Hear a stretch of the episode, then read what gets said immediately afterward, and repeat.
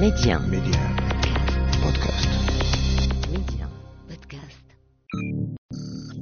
كان رمزي الشبيني يرى أن قدره الفقر في الثامنة والأربعين هجر زوجته وطفلتيه وبدأت لديه قصة حب جارف أغرم بامرأة شابة وقرر خطبتها لكنه تلقى الرفض وما لبث أن تبين له أن فقره يحول بينه والتي هام بحبها. كانت تحب المال وتطمح إلى الثراء ولعلها بلا قصد دفعته إلى أن يطرق باب خيانة الوطن يعرض نفسه ليكون جاسوسا لحساب المخابرات الإسرائيلية. جواسيس عيون وآذان رجال ونساء. يتحسسون نبض المجتمعات يريدون الإحاطة بمكامن القوة والضعف لدى العدو كما الصديق. ممثلون بارعون منهم من اختار سبيل الجاسوسية ومنهم من استقطبتهم قوى المعادية. وجوه من الظل حكايات جواسيس يكتبها ويقدمها عبد الصادق بن عيسى على ميديا. غواصات ألمانية وجواسيس. الجزء الأول نقاش الخشب. من بين قصص التجسس الأكثر غرابة تلك التي يضمها ملف لدى المخابرات المصرية تحت عنوان جواسيس الغواصات الألمانية. هي قصة تعود بداياتها إلى العام تسعة وألفين وربما قبل ذلك بفترة قصيرة. هي واحدة من قصص حروب التجسس بين مصر وإسرائيل التي لم تتوقف عقودا طويلة بعد توقيع اتفاقيات السلام. ولكنها قصة مختلفة من حيث وقائعها.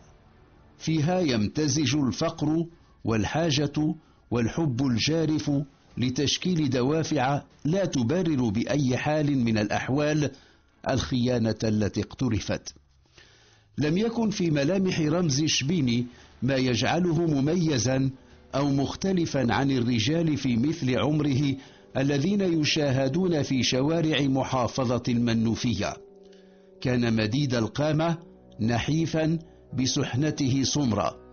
وكما كثير من رجال بلدته له شارب خفيف تم تحديد رسمه بعناية.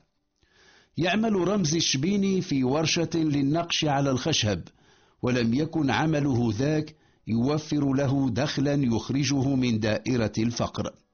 عبء أسرته التي تتألف من زوجة وطفلتين يثقل كاهله. وكانت كثيرة خلافاته مع زوجته فأفضت به إلى هجرها. لم يكن الناس في محيطه يعلمون له اسما غير عبد الله أبو الفتوح. أما رمزي محمد أحمد شبيني فهو الاسم الذي يوجد في بطاقة هويته وفي وثائقه الرسمية. هل كان يريد إخفاء هويته الحقيقية ومعها أسرارا أم إنه الاسم الذي فرضته عليه علاقاته والبيئة الاجتماعية التي نشأ فيها؟ أحب رمزي شابة من نفس الحي الذي يسكنه. هي مثله بنت عائلة نالها الفقر كما ناله. ولكنها تختلف عنه من حيث سقف الطموح المرتفع لديها. كانت سحر ذاك اسمها ساحرته التي ملكت قلبه وصارت تشغل كل تفكيره. يمضي به خياله بعيدا ولعله تكرر لديه الحلم حيث يراها عروسه تمشي بجانبه بخيلاء وهو ممسك بيدها ومن حولهما أفراد عائلته وعائلتها وكثير من أهل الحي مهنئين. هو ذاك حلمه الأجمل على الإطلاق. وكثيرا ما نسي أن المشاهد التي تعاوده نهارا حين يشرد ذهنه ويجمح به خياله إنما هي مشاهد لا وجود لها في حقيقة واقعه. تتعاقب عليه أحلام الليل واليقظة. ثم إنه ظن أنه بمقدوره أن ينهي ما هو فيه وأن يجعل من أحلامه وتوهمه حقيقة قائمة ملموسة. ولم يكن يرى من سبيل إلى تحقيق ذلك سوى التقدم لخطبة سحر جميلته. تنام لديه الخوف من أن يسبقه آخر إليها ويظفر بها. يظن أن في الحارة عيونا تراقب سحر وتحصي خطواتها وربما أنفاسه هو ودقات قلبه التي تتسارع كلما مرت به أو رآها تمضي إلى عملها.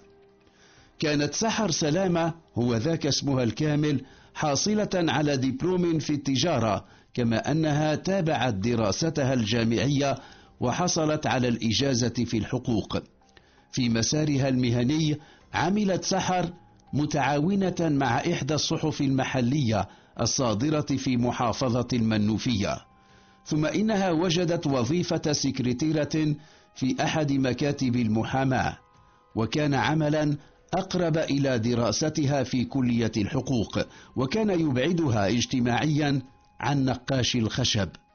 مع ذلك لم يستسلم رمزي شبيني وظل متمسكا بحلمه الأكبر والأجمل. ثم إنه أراد لزورق أحلامه أن يرسو به في مرسى الحقيقة. طرق باب عائلة سلامة خاطبا سحر يحسب أن الشابة ستقبل به زوجا. بل إنه لم يخامره شك قط في أنها ستقبل. وفجأة انهار كل ما بناه خياله الجامح لا الشابة ولا والداها وافقوا. خرج من بيتهم يحمل الرد الذي لم يكن ينتظره ولا أعد نفسه لتلقيه. أبلغ صراحة وتلميحا بأن فقره يحول دون القبول به زوجا لسحر. لم يكن صعبا عليه أن يستوعب الرسالة ولم يزده رفض والدي سحر بل وسحر نفسها إلا إصرارا على أن تكون له وأن يكون لها. مرت عدة أيام قبل أن يلتقي رمزي سحر. أيقن لحظتها أنها ما رفضته عريسا إلا لفقره. أثناء ذلك اللقاء وكان خاطفا لمحت له إلى أنها مستعدة لتغيير رأيها إن هو استطاع أن ينسلخ من فقره. قالت له بنبرة ناصح إن الهجرة إلى أوروبا ستتيح له ذلك وإنها ستنتظره. كان في كلامها ما أبقى لديه بصيص أمل. وكان لديه كل الاستعداد للقيام بكل ما يمكنه من الظفر بها. صار التفكير في الهجرة غير القانونية إلى أوروبا يشغل كل تفكيره. باع كل ما لديه من متاع وتمكن من توفير المبلغ الذي يطلبه المهربون الذين اختصوا في تهريب البشر إلى الضفة الأوروبية من البحر المتوسط. ثم انطلق في رحلة لم تخل من مخاطر ورسى عند البر الإيطالي مع مجموعة من المتسللين. واستطاع أن يجد له عملا في ورشات البناء طورا وفي جمع المحاصيل الفلاحية طورا آخر وعمل في ورشة لبناء السفن. حكى أنه سكن مع عشرات من المهاجرين أكواخا لا تليق بالآدميين. لم يكن لديه من خيار إلا الصبر وقد أحرق كل سفنه. حياة مصنع الخشب في المنوفية صارت ذكرياتها البعيدة صور حياة رفاه إن قورنت بالحياة في تلك الأكواخ. مع كل تلك المعاناة لم يستطع رمزي توفير ما يكفي من مال ليكسب قلب سحر. أمضى عاما أو نحو عام في إيطاليا مهاجرا سريا ثم عاد إلى مصر إلى المنوفية. كانت سحر منتظمة في عملها في مكتب المحاماة ولم تنقطع بشكل كامل عن مزاولة الصحافة وكان هو مستعجلا اللقاء بها. ولما تسنى له ذلك أبلغها بتفاصيل ما عاشه في إيطاليا وانتهى إلى حصيلة عمله. لم يكن ما حصل عليه مقنعا ولذلك عادت تنصحه بالعودة إلى إيطاليا والبحث عن عمل يفي بالمرغوب والمطلوب. رسائل الحب التي كتب كانت تشهد على مدى تعلقه بسحر كان يجتهد في نظم الكلمات التي تعبر عن العشق الذي يكنه لها. يختار العبارات بعناية لا تخفى ويجعل منها درره التي يقدمها صباحا ومساء لمعشوقته رسائل نصية قصيرة ترسو على شاشة هاتفها المحمول ولعله لم يكن حتى تلك اللحظة محيطا بكل وجوه شخصية ليلاه التي ذهبت بعقله وملأت كل أركان قلبه.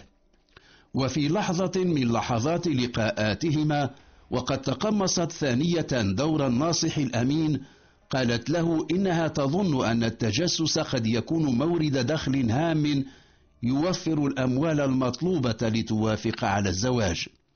بل إنها أوحت إليه بأن الإسرائيليين قد يكونوا مهتمين بتجنيد جواسيس مصريين هل كانت جادة فيما أوحت به إليه أم إنها فعلت لتصرفه عنها ولو إلى حين؟ نحن في العام ثمانية وألفين. الأعمال التجسسية بين مصر وإسرائيل لم تتوقف بالرغم من توقيع اتفاقيات السلام ولكنها كانت فيما يشبه هدنة. بدا رمز الشبيني وقد استمع إلى ما اقترحته سحر دون أن يوليه اهتماما كبيرا في الظاهر على الأقل. كان ما خلص إليه أن الطريق إلى الظفر بسحر قلبها ويدها أن يعود ثانية إلى إيطاليا. ليس صعبا عليه الآن أن يعود إلى هناك. بعد أيام كان في إيطاليا يجوب شوارع روما. هل كان هدفا محددا أم إنها الصدفة أوجدته أمام مقر السفارة الإسرائيلية؟ تذكر ما قالته سحر في لقائهما الأخير في المنوفية. نظر إلى اللوحة التي تشير إلى مقر السفارة. نظر إليها مطولا. توقف بنظره عند الرقم أربعة عشر أعلى بوابة المقر. وعلى اللوحة عند أرقام الهاتف والفاكس. بدا مترددا. مشى في ذلك الشارع الذي يحمل اسم بيا ميركاتي. تتردد في ذهنه بقوة كلمات سحر وهي تنصحه بالاتصال بالسفارة الإسرائيلية ليعرض خدماته كعميل للموساد. لم تكن كما تلقاها منها وسوسة ولكن أصداءها الآن كقرع الطبول. ولما كاد يبلغ نهاية الشارع توقف. هرش صدغه بسبابته ثم قفل عائدا. توقف من جديد عند مدخل السفارة الإسرائيلية. تقدم وضغط على الجرس. بعد ثواني جاءه من مكان ما من داخل البناية صوت امرأة سألته عما يريده. بلا مقدمات قال لها إنه مصري وإنه يريد أن يكون عميلا للمخابرات الإسرائيلية. ظنت المرأة التي ردت عبر بوق الانترفون أن الرجل يمزح. طلبت منه أن يمضي إلى حال سبيله ولكنه عاد ليؤكد بإيطالية لا تنقصها الركاكة أنه يرغب حقا في العمل جاسوسا لإسرائيل. ولما لمست إصراره دعته إلى الانتظار قليلا. بعد عدة دقائق انفتح الباب وظهر رجل ذو بنية رياضية بينة. دعاه إلى الدخول ثم قاده إلى غرفة بها كنبة وطاولة صفحتها من زجاج. أشار إليه أن يجلس ثم ذهب وأغلق الباب. بعد دقائق سمع وقع خطى في الممر ثم انفتح الباب. وظهر رجل خمسيني فيما قدره رمزي. وقف أمامه وبدون مقدمات سأله عما يريد. كان يتحدث العربية بلكنة شامية. قال رمزي إنه مصري وإنه يريد أن يعمل جاسوسا لإسرائيل. ابتسم الإسرائيلي ثم سأله عن اسمه وتكوينه. أجاب رمزي بعفوية وتلقائية. كان الإسرائيلي ينظر إليه ويرسم على وجهه بين فينة وأخرى تلك الابتسامة العريضة التي تخلو من كل تعبير. غادر الخمسيني الغرفة بعد أن طلب من رمزي الانتظار. انتظار استمر عدة ساعات. كان هناك من يراقبه عبر كاميرات زرعت في أركان تلك الغرفة. ثم جاء من يطلب منه الخروج ويبلغه بأنهم سيتصلون به لاحقا. تخطى باب البناية التي تأوي السفارة الإسرائيلية وسمعه يغلق في شارع بيا ميركاتي خفت الحركة. كان الوقت عصرا. ظن رمزي أن الإسرائيليين صرفوه بعد أن أيقنوا أنه لا يمثل خطرا عليهم وأنهم لن يتصلوا به لاحقا كما قيل له. على مدى أسابيع تحرى الإسرائيليون عن هذا المصري الذي طرق باب سفارتهم يعرض نفسه جاسوسا للمخابرات الإسرائيلية. راقبوه وتتبعوا خطواته. وقد حسبوه في البدء ضابطا من المخابرات المصرية أرسل إليهم ليندس في دهاليز المخابرات الإسرائيلية. تبين لهم أنه لم يكن من أي من أجهزة الاستخبارات المصرية وتثبتوا من أنه لا يعاني من اختلال عقلي وإنما هو رجل سوي قرر أن يدخل عالم التجسس ضد بلده مصر. قد يكون هناك من الإسرائيليين من انتبه إلى أنهم بصدد تركيب شخصية جاسوس مختلف عن كل الجواسيس الذين تعاملوا معهم من قبل. لم يستقطبوه فيما يبدو ولكنه هو من سعى إليهم يعرض نفسه. لم يكن شبيني رجلا خارق الذكاء ولكن ما شد إليه اهتمام الإسرائيليين إعلانه رغبته الأكيدة في خدمة إسرائيل واستعداده لتوفير كل ما يطلب منه من معلومات حول مصر. كان قد انقضى ما يقرب من الشهر على تلك اللحظة التي قرع فيها جرس باب السفارة الإسرائيلية لما رن هاتفه الجوال ذات صباح. جاءه صوت به خشونة. أنا داوود من السفارة الإسرائيلية. هل لازلت ترغب في العمل معنا؟ رد رمزي بلا تريث أنه يريد العمل مع المخابرات الإسرائيلية. كانت تلك المكالمة الانطلاقة العملية الأولى لشبيني في طريق عمالته للمخابرات الإسرائيلية. رتب له لقاء مع من سلمه عناوين في بلجيكا تنقل بينها قبل أن يستقر في فيلا في أطراف بروكسل. كانت المخابرات الإسرائيلية الموساد تتخذها منزلا آمنا لإنجاز بعض المهمات. في تلك الفيلا سيقوم شبيني بما لم يقم به مصري من قبل فيما هو معروف. لما أدخل الفيلا في غرفة بها مكتب وفي ركن منها العلم الإسرائيلي فاجأ شبيني من كانوا معه بأن خر ساجدا أمام علم إسرائيل قبل أن ينهض ويقبله.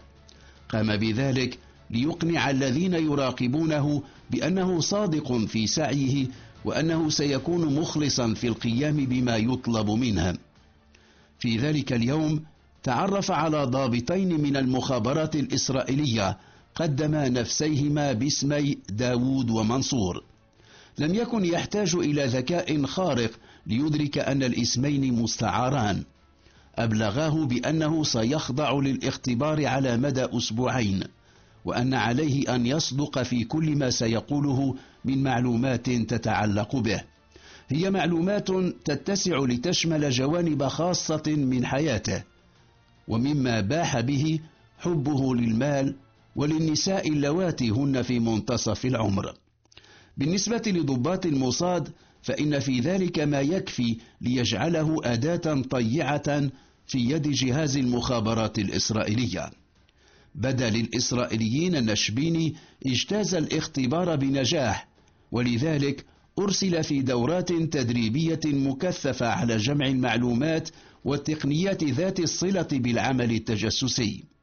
كانت دورات تكوينية في إيطاليا نفسها وفي بلجيكا وفي فرنسا والدنمارك وسويسرا وفي إنجلترا.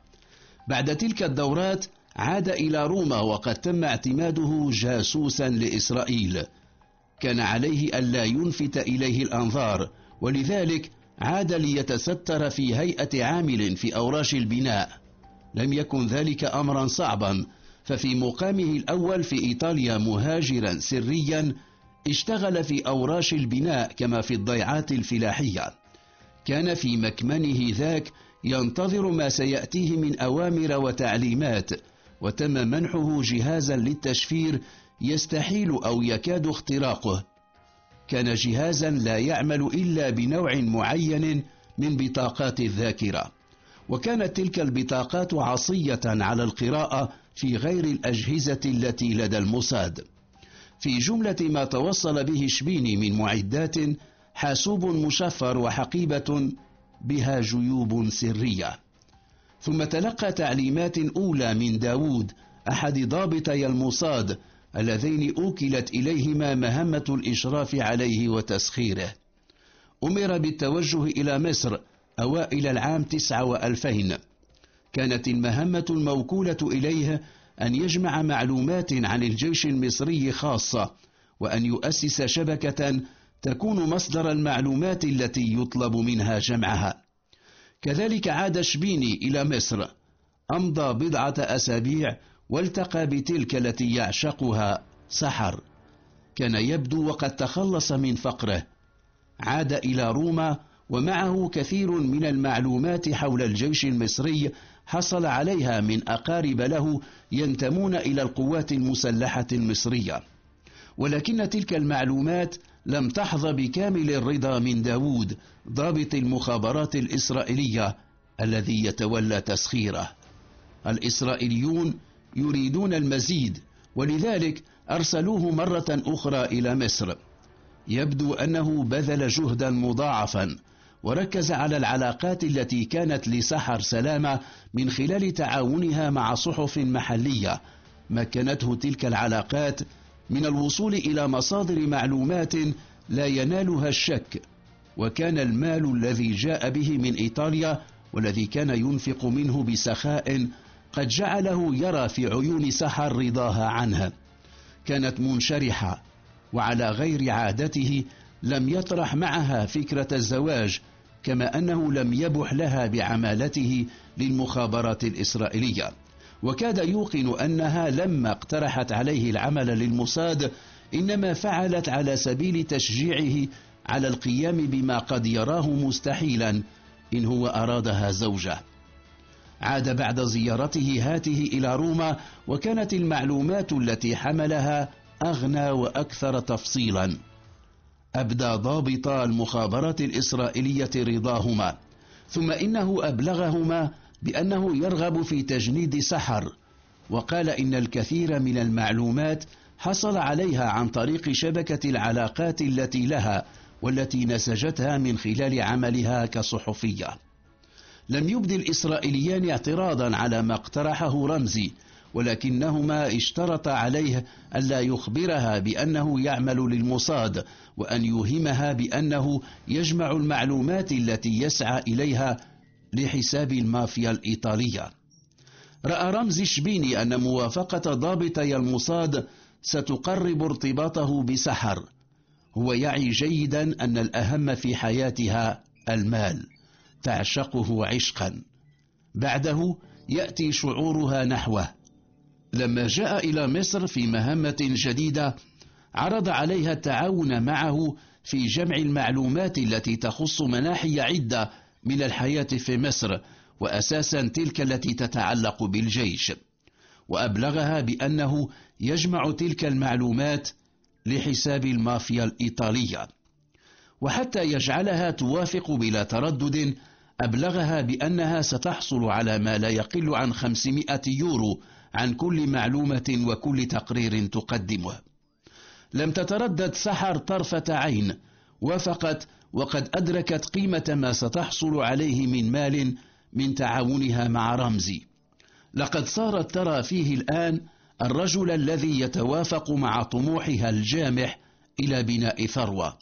فقد لمست من قبل التبدل الذي عرفته الأحوال المادية لرمزي الخمسيني الذي هام بحبها ومن أجلها ترك زوجته الأولى التي تحملت معه شظف العيش وقلة ذات اليد تخلى عنها وعن بنتيه. في روما إلى حيث كانت ترسل المعلومات والتقارير أدرك داود ومنصور ضابط المخابرات الإسرائيلية المكلفان برمز وشبكته غزارة ودقة المعلومات التي تأتي بها سحر التي زعم رمزي أنها خطيبته. وبدا لهما أنهما تمكنا من ربح جاسوسة من مستوى رفيع. لما كان يستنتجان خلاصتهما تلك كان الشك قد دب في نفس سحر في كون رمزي يعمل لحساب المافيا كما يدعيه. كانت طبيعة المعلومات ومواضيع التقارير التي تطلب منها عن طريق رمز شبيني توحي إليها بأن الوجهة التي ترسل إليها ليست المافيا الإيطالية. كانت المعلومات المطلوبة أغلبها تخص الجيش المصري تجهيزاته ومناوراته وتداريبه. وقد استنتجت أن الطرف الذي يستفيد من تلك المعلومات لن يكون إلا إسرائيل. خلصت إلى أن رمزي جاسوس يعمل لحساب المخابرات الإسرائيلية وأنها من حيث لم تكن تدري صارت عميلة للموساد. ما لم يدركاه معا رمزي وسحر أنهما كانا يمنحان الفعل التجسسي الإسرائيلي في مصر منطلقا جديدا. لم يمر وقت طويل حتى أبلغت سحر شريكها بأنها أدركت الآن أنها لا تعمل للمافيا الإيطالية كما زعم لها وإنما للمخابرات الإسرائيلية. لم يكن لرمزي أن ينكر أكد لها أنه يعمل للموساد ثم إنه أبلغ ضابطي المخابرات الإسرائيلية. وبذلك صارا يتعاملان معها مباشرة. لم تتراجع سحر ولم يستوقفها أنها تخون الوطن. للقصة بقية في الحلقة التالية. وجوه من الظل. حكايات جواسيس. يكتبها ويقدمها عبد الصادق بن عيسى على ميديا.